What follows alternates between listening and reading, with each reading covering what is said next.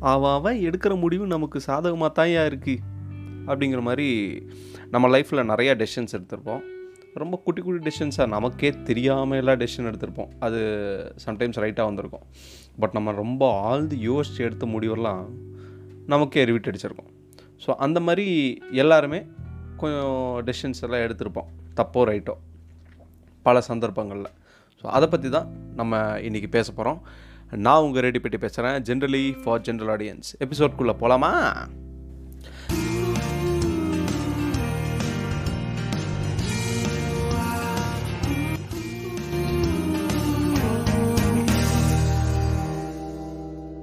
எப்பவுமே வந்து இந்த டெசிஷன் மேக்கிங் ஸ்கில் அப்படிங்கிறது ரொம்ப இம்பார்ட்டன்ட்னு சொல்லுவாங்க. Um, பட் uh, அந்த வேர்டே இப்போது அப்படியே ஒரு கார்ப்பரேட் டேஸ்ட் அப்படிங்கிற மாதிரி ஆயிடுச்சு. ஏன்னா யாரை கேட்டாலும் பாரு டெசிஷன் வந்து நம்ம வந்து கரெக்டாக எடுக்கணும்.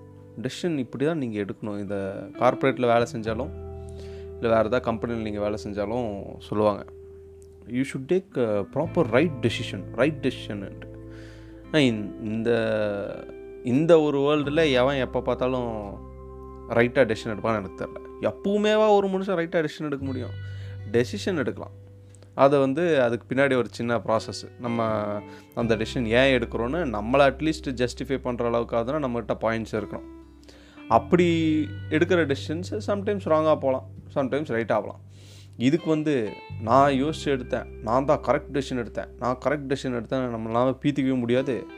நான் தப்பாக டெசிஷன் எடுத்தேன் நம்மளை அதை நினச்சி கில்ட்டியும் இருக்கிற வேண்டிய கில்ட்டி ஆக வேண்டிய அவசியமும் கிடையாது.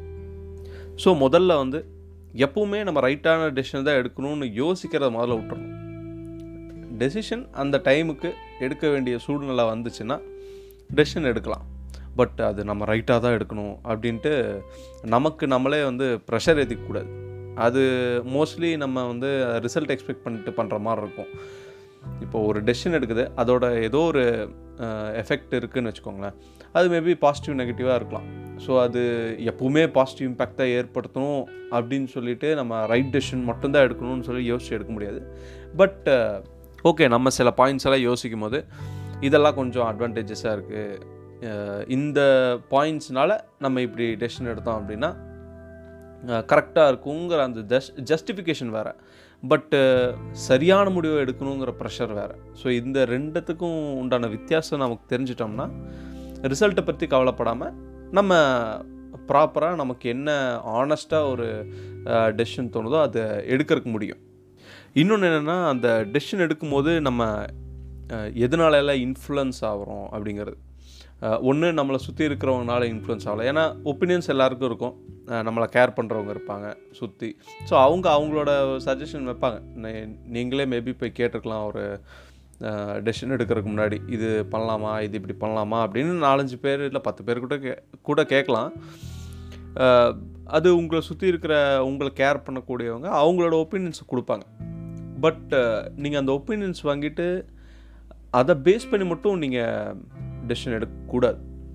ஏன்னா அப்படி ஒரு வேளை டெசிஷன் எடுத்து தப்பாயிடுச்சுன்னு வச்சுக்கோங்களேன் நம்ம உடனே என்ன பண்ணுவோம்? உடனே நமக்கு ஒப்பீனியன் சொல்கிறவங்க மேலே பழிய போட்டுரும். ஏ நீ இந்த ஒப்பீனியன் சொல்ல அதனால தான் நான் இந்த டெசிஷன் எடுத்துட்டேன் அதனால தான் தப்பாயிடுச்சு உன்னால் ஒரு தப்பாயிடுச்சு அப்படின்ட்டு ஈஸியாக பழி போட முடியும். பட் ஆனால் நம்ம மற்றவங்கக்கிட்ட சஜஷன்ஸ் எல்லாம் வாங்கி அது ஆக்சுவலாக அந்த டெசிஷன் மேக்கிங்கில் எப்படி ஒர்க் அவுட் ஆகுதுன்னு பார்த்து அது வேலிடா இல்லை நம்ம எடுக்க போகிற ஒரு அந்த விதமான டெசிஷன்ஸ்க்கெல்லாம் வந்து இது ஆப்டாக இருக்குமா? இந்த ஒப்பீனியன் இந்த ஒப்பீனியன்ஸை வந்து நம்ம கன்சிடர் பண்ணலாமான்ட்டு அட்லீஸ்ட் நம்ம யோசிக்கணும்.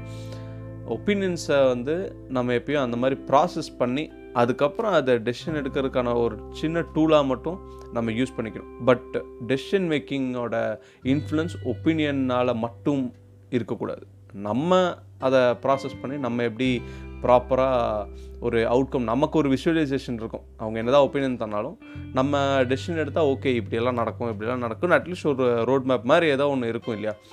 ஸோ அந்த அட்லீஸ்ட் அந்த ஒரு பிக்சர் இருந்துச்சுன்னா ஓரளவுக்கு தெளிவான முடிவு எடுக்க முடியும். இப்போவும் நான் சொல்கிறேன் தெளிவான முடிவு வேறு சரியான முடிவு வேறு. எப்போவுமே ஒரு டெசிஷன் எடுக்கும்போது நம்ம தெளிவாக இருந்தால் போதும்.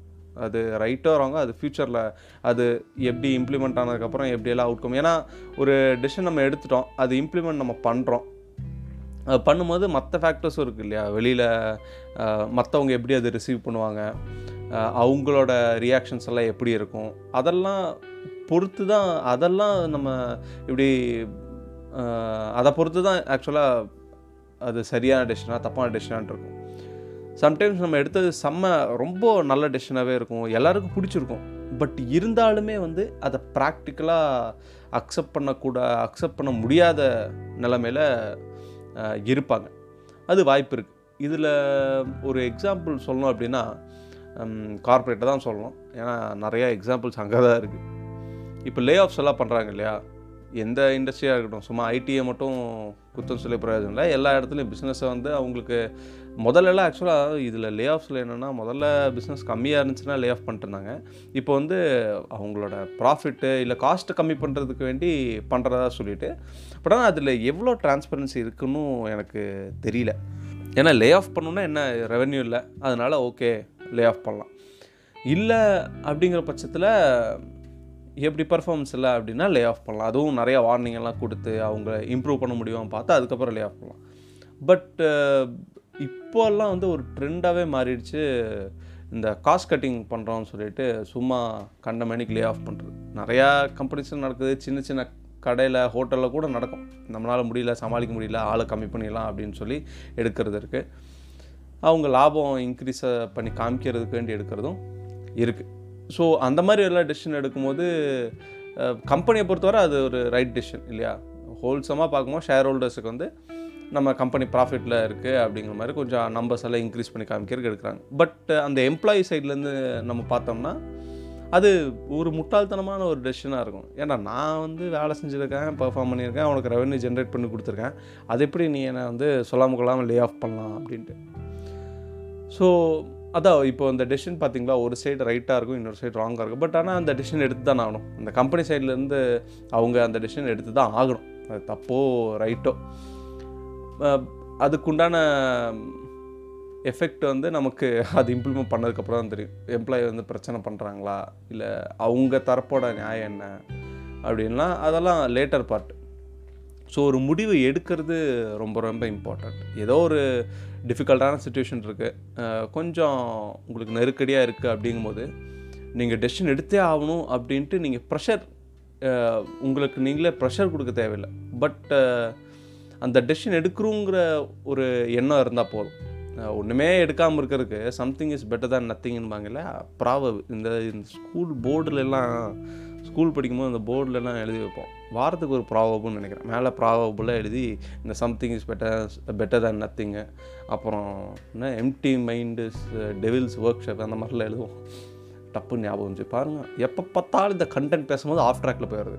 யா டெசிஷன் மேக்கிங் ஸோ அந்த மாதிரி ஒரு டிசிஷன் கண்டிப்பாக எடுத்தாகணும். அதை ரிசல்ட்டை பற்றி கவலைப்படாமல் நம்ம மனசுக்கு எது சரின்னு படுதோ அதில் இன்ஃப்ளூயன்ஸ் ஆகாமல் சொல்கிறேன் ஏன்னா நம்ம மனசுக்கு சரி எனக்கு இது மனசுக்கு சரின்னு படுது அப்படின்னு சொல்லிட்டு கே மற்றவங்க சொன்ன ஒப்பீனியனே நீ உங்கள் டெசிஷனாக மாற்றிக்காமல் நிஜமாலுமே நீங்கள் அதுக்கு கொஞ்சம் டைம் கொடுத்து யோசிச்சு இது ஓகே இது கொஞ்சம் லாஜிக்கலாக நமக்கு சரின்னு படுது அப்படின்ட்டு தெளிவான டெசிஷனை எடுக்கலாம். ஓகே ஸோ ஒரு முக்கியமான ரூலு தெளிவான டெசிஷன் எடுத்துட்டோன்னு ரொம்ப அல்ட்டிக்கவும் வேணாம் தப்பான டெசிஷன் எடுத்துட்டோன்னு கில்ட்டியாகவும் ஃபீல் பண்ணுறதுக்கு வேணாம். ஸோ அவ்வளோதான் மேட்ரு இன்றைக்கி ஸோ யாரோ எங்கேயோ கத்துற சவுண்டு கேட்குது மைக்கில் கேட்குதான்னு தெரில ஓகே அவ்வளோதான் இன்றைக்கி தான் கண்டென்ட்டு சொன்ன மாதிரி. நம்ம நெக்ஸ்ட் எபிசோடில் மீட் பண்ணலாம். அண்டில் தென் நான் உங்கள் ரெடி பண்ணி பேசுகிறேன் generally for general audience bye